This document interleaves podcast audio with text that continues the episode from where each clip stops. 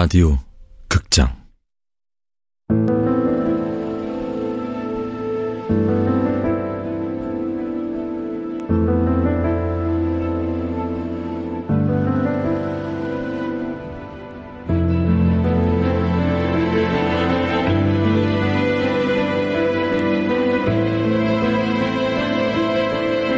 바비와 루사 원작 박유경 극본 이영미 연출 황영선. 열한 번째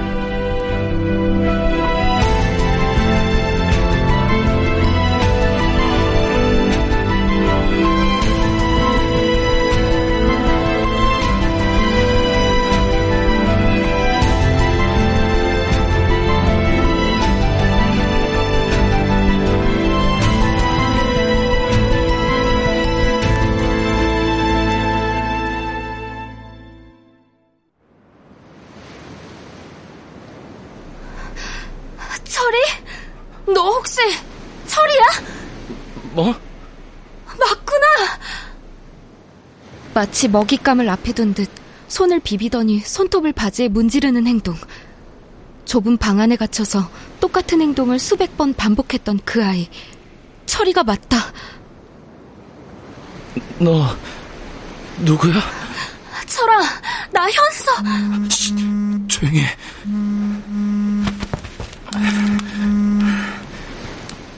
네, 실장님. 네, 같이 있습니다. 아, 여기로 오신다고요? 네, 준비하고 있겠습니다.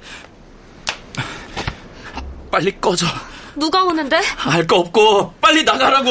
아까 그 애는 여기 누가 들어온 거 걸리면 나 맞아 죽어. 캣도어 만들어 놓은 거 알면 날 죽일 거라고. 제발 좀 꺼져. 누가 널 죽인다는 거야? 꺼지라고.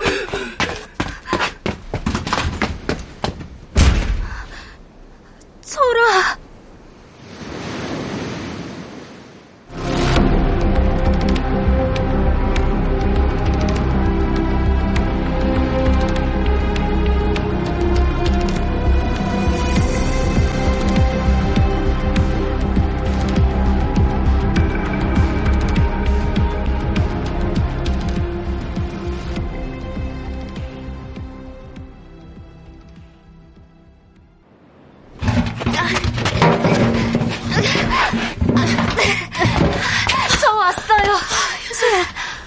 된 거야? 불러도 대답도 없고 얼마나 걱정했는데. 현수야, 일단 여기 앉아봐. 무슨 일이야? 왜 이렇게 오래 걸렸어? 컨테이너는 봤니? 촬영은 안으로 들어가니까 바다가 있었어요. 거기 보다가 폰을 바다에 빠뜨렸어요. 찾으려고 했는데 못 찾았어요. 죄송해요. 괜찮아. 많이 놀랐지? 안 다치고 나왔으니까 그걸로 됐어. 휴대폰. 괜찮아. 신경 쓰지 마. 안에서 무슨 일이라도 생긴 줄 알았어. 아무리 바다에 빠뜨려도 그렇지. 그냥 두고 나오면 되지. 그거 찾으러 들어갔다가 더 큰일 나면 어쩔 뻔했어. 일단 여길 빨리 벗어나자.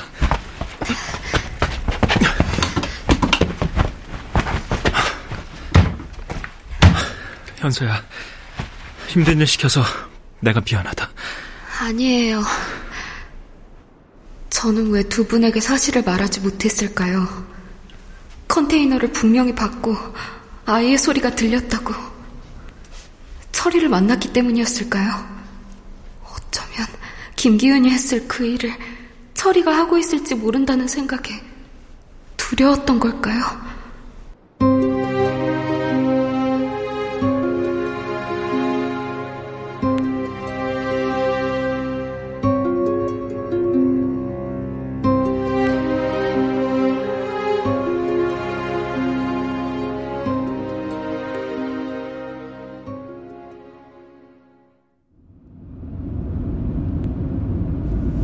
안에 지영사님 아이 사진이 많네요. 아, 네. 방파제크의 또래입니다. 아, 이 사건에서 한 가지 주목되는 게 있어요. 뭐가요? 김우재요. 연기자 지망생이었지만 나름 영상 편집 기술도 괜찮은 편이었단 말이죠. 예. 근데 김우재는 집에서 사용하는 IP로 디스코드에 자주 접속했던 기록이 나왔잖아요. 디스코드면 애들 게임할 때 쓰는 음성 채팅 프로그램 말하는 거잖아요. 네. IP 추적을 할 수 없는 토르 브라우저를 통해서 다크웹에 접속했던 기록도 나왔고 뭔가 좀 지난번에 김우재를 면담했을 때 텔레그램에 성착지 동영상을 공유하는 방에 접속했던 기록이 있더라 그랬더니 눈에 띄게 당황했어요. 그때 문득 들었던 생각이 우리가 김우재의 수사 방향을 제대로 잡은 건가 어쩌면 아닐 수도 있겠다. 지난번에 얘기했듯이 김우재는 성착취 동영상과 관련이 있지 않을까 그렇게 보시는 거잖아요. 그렇죠. 김 형사가 조사하고 있으니까 다크웹을 통해 어디에 접속했는지 곧 드러나겠죠. 네.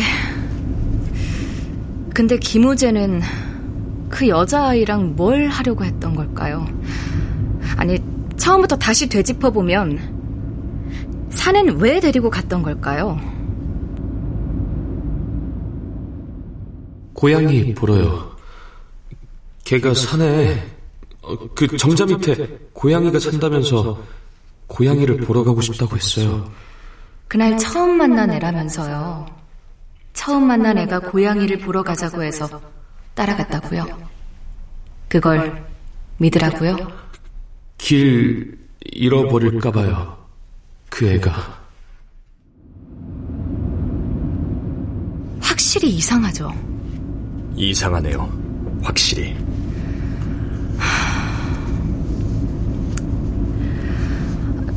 답답한데 음악 좀 들을까요? 아, 예. 아, 아유. 아, 아유, 죄송합니다. 집사람이 영어 동요 CD만 갖다 놓은 걸 깜빡했네요. 어, 음악 방송 틀까요? 아니요, 됐어요.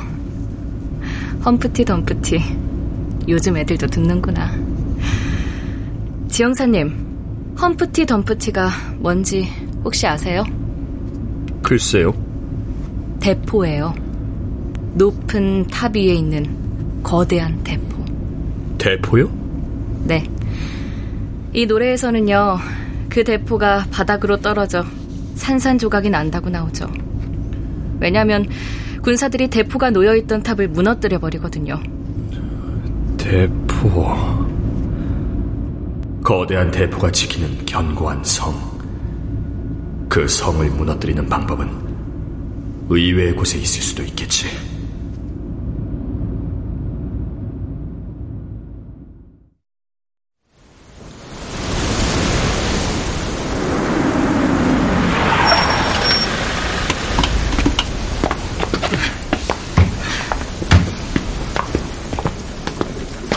어, 저기 선착장에 배 들어와 있어요. 하나하나 같이 한번 살펴보죠. 태산 개발이 배를 많이 갖고 있습니다. 아, 가만. 왜요? 서진철. 서진철요? 지난번 참고인 조사 때 와서 태산개발 김기훈 대표가 배를 많이 갖고 있다는 말을 했어요. 묻지도 않았는데. 우리가 알아본 바로는 김기훈이 그렇게 많은 배를 갖고 있지는 않았잖아요. 그랬죠. 만약 그런 거면 배들 중 상당수는 선주의 이름만 빌렸을 가능성도 있겠네요. 탈세가 목적이었을 거고요. 그렇죠. 그 부분도 좀 파봐야 할 것 같아요. 김우재가 아이를 배에 태웠다고 가정을 해봤을 때요. 아이가 둔기에 맞았으니 분명히 피를 흘렸겠죠. 그랬겠죠. 그러면 도색부터 하지 않았을까요? 어, 어, 어, 저기, 저기 한번 봐요. 저기 어디요? 미라클 3호 새로 도색한 배 같죠? 아, 예. 다른 배들하고 비교해보면 확실히 표시가 나네요. 어, 미라클 3호 말고 더 있는지 좀 찾아봐야겠어요. 이제 뭔가 좀 미궁에서 빠져나오는 느낌이 드네요.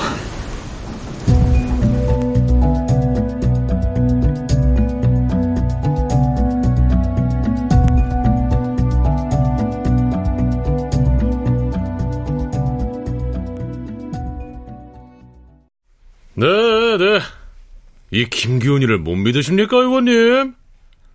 아, 감사합니다. 또 한 번 모시겠습니다. 네. 거지 새끼들, 돈 맛은 알아가지고.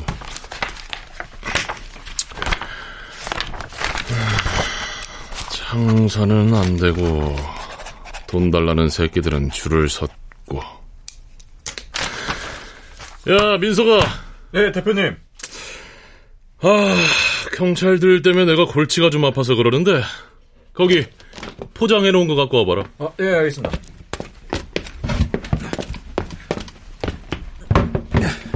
자, 이거 말씀입니까?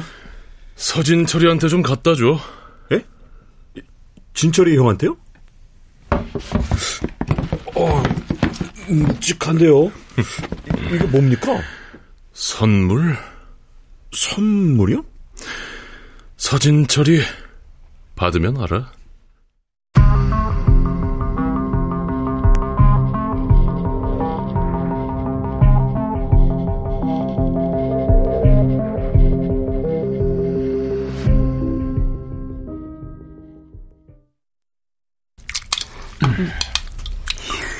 현수야, 왜 안 먹어? 아, 네. 거길 다녀와서 현서가 많이 놀란 모양이구나. 괜찮아요.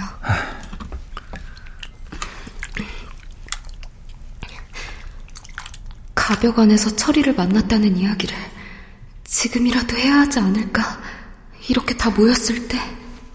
현서 너 이렇게 충격받고 그게 쉽게 가시지 않는 모습을 보니까 내가 정말 잘못 생각한 것 같다. 정말 미안해. 아, 아니에요. 우린 너 기다리면서 이대로 기다리는 게 맞나? 경찰을 불러야 하나? 얼마나 마음 졸였는지 몰라. 걱정 끼쳐드려 죄송해요. 네가 죄송할 게 뭐가 있어? 그 안으로 널 들여보낸 우리 잘못이지. 이 일을 하다 보면 잘못된 제보가 많은데 이번 건 잘못된 제보였던 모양이에요. 네.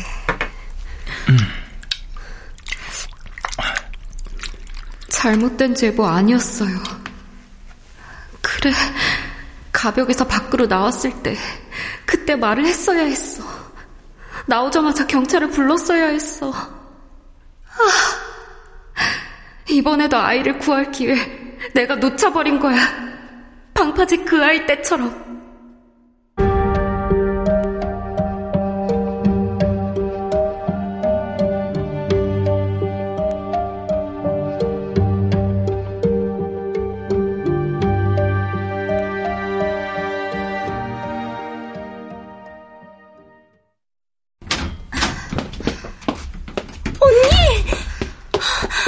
아빠는 아, 이제 집에 돌아온 거야? 음. 얼마나 걱정했는데. 아빠는 1층 이삿짐 센터. 어, 언니가 집 나간 그날 아빠는 짐싹 다 갖고 밑으로 내려가셨어. 그래? 어. 반찬값 주실 때 그럴 때만 잠시 오시고 이제 2층엔 안 오셔. 잠도? 잠도 밑에서 주무셔? 응. 올라와서 주무시라 그러지. 언니가 언제 올지 모르는데 당연히 안 했지. 어? 아, 어, 그, 내가 집에 아빠 안 온다고 언니한테 문자를 했거든? 그런데 우리 방 책상 위에서 띠링 소리가 나는 거야. 휴대폰이 내 책상 위에 있었다고? 어. 그때 휴대폰은 아빠가 빼앗아 갔는데.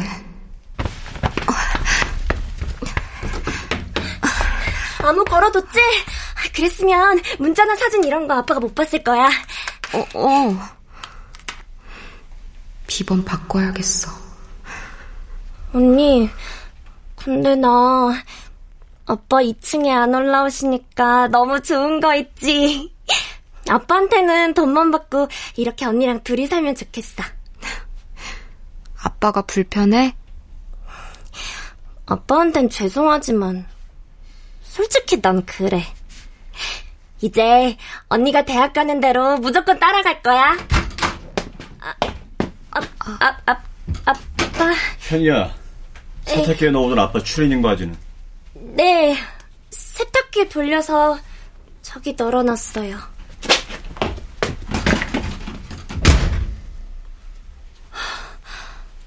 그냥 가시네? 언니 분명히 보셨는데. 잘 됐어. 나도 아빠 얼굴 보는 거, 아빠랑 얘기하는 거 다 불편했는데. 죄송하긴 하지만. 언니. 근데 가출하니까 좋았어? 3일 동안이나 뭐하고 있었어?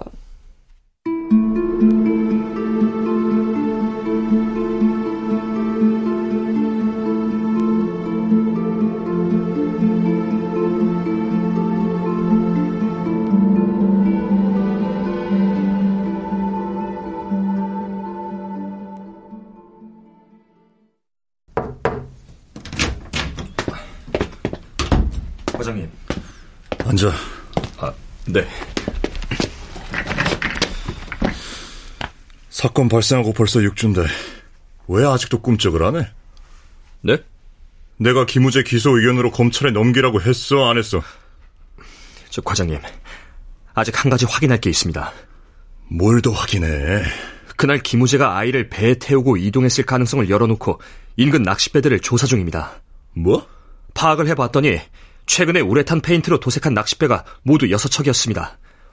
그 배들의 난간 아래 목재 테두리 틈을 무작위로 파내 국과수에 혈흔 분석을 보냈고요. 이 자식이 드라마 찍어? 손만 대면 증거 나오는 범죄 드라마야 이게? 과장님, 7살짜리 애였습니다. 그래도 하는 데까지는 해봐야 후회가 남지 않을 것 같아서요. 지형사 후회 남지 말라고 국민 세금으로 월급 주는 것 같아? 아, 저, 김영사입니다. 받아봐. 죄송합니다. 어, 김영사. 선배님, 혈흔 나왔습니다. 피해자의 DNA와 동일한 혈흔이 나왔어요.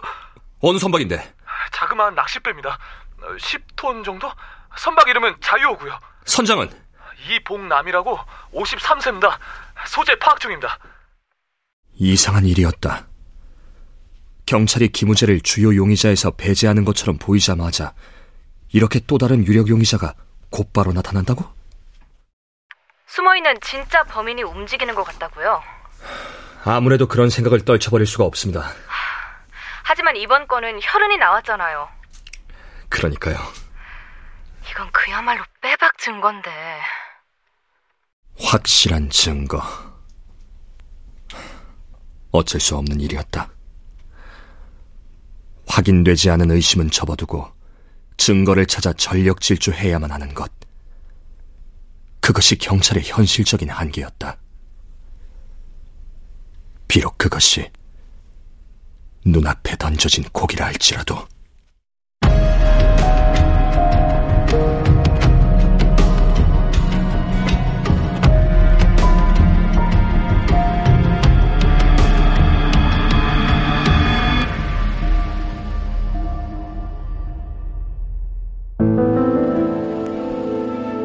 라디오 극장 바비와 루사 박유경 원작 이영미 극본 황현성 연출로 11번째 시간이었습니다.